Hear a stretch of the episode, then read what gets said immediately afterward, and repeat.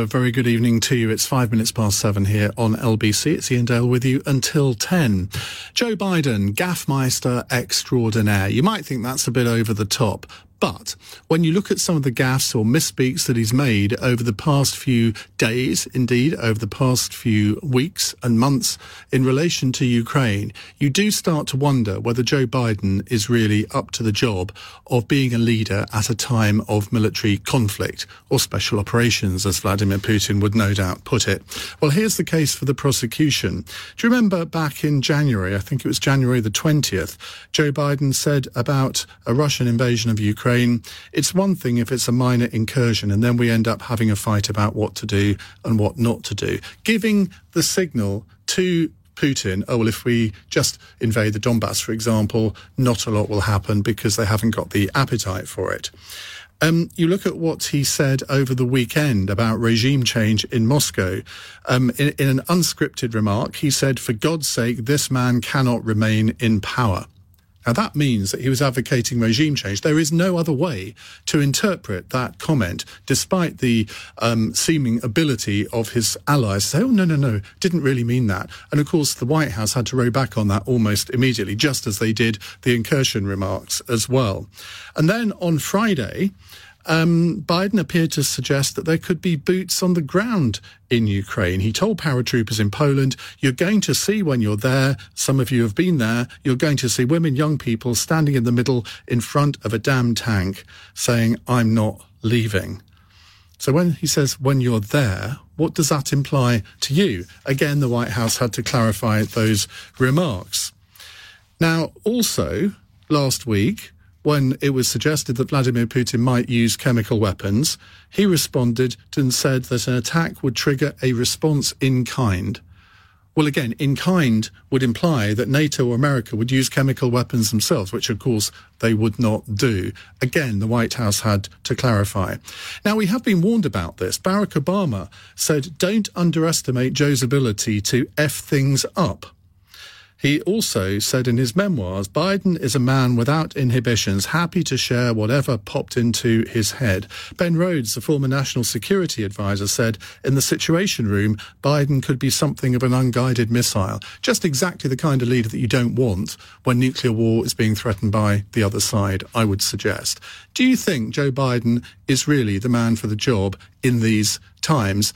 Do these comments lead you to lose confidence in his ability to lead America, to lead NATO, to lead the West in this conflict? 0345 6060 973. Simon Marks joins us, our Washington correspondent. Simon, how have these remarks over the weekend about regime change gone down in Washington?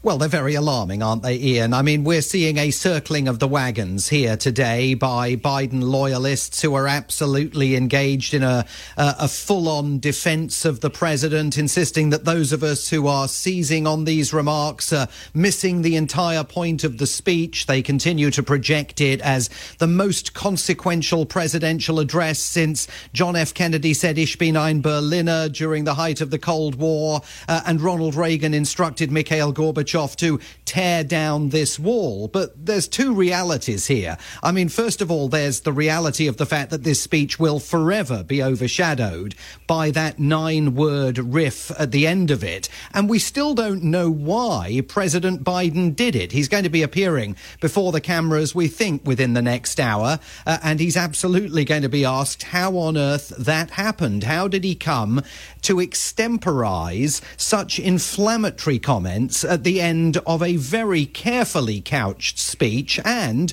at the end of weeks in which the president has insisted the one thing that he wasn't going to do was poke a stick at Vladimir Putin or do anything that might antagonize the Russian leader and get him reflexively reaching for the nuclear button.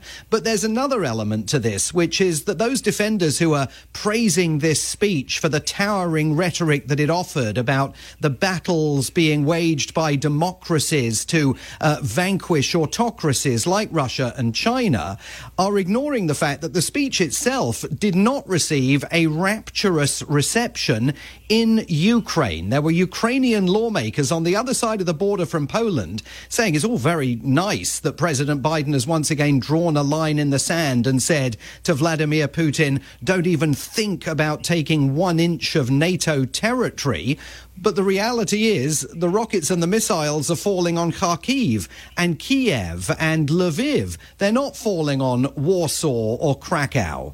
And so even on its merits, the speech itself has issues that the president's defenders are choosing to ignore. And they are absolutely trying to whitewash what Joe Biden said, insisting that he wasn't calling for regime change. He was simply reflexively expressing this idea that Vladimir Putin couldn't possibly carry on exercising the kind of power that would allow him to prosecute acts of violence and war crimes in Ukraine. I think it's very clear. You think it's very clear. He was absolutely turning American policy in a different direction. And that's why allied governments, including the French president, Emmanuel Macron particularly, are so concerned about what the president said. Simon, thank you very much. That's Simon Marks, LBC's Washington correspondent.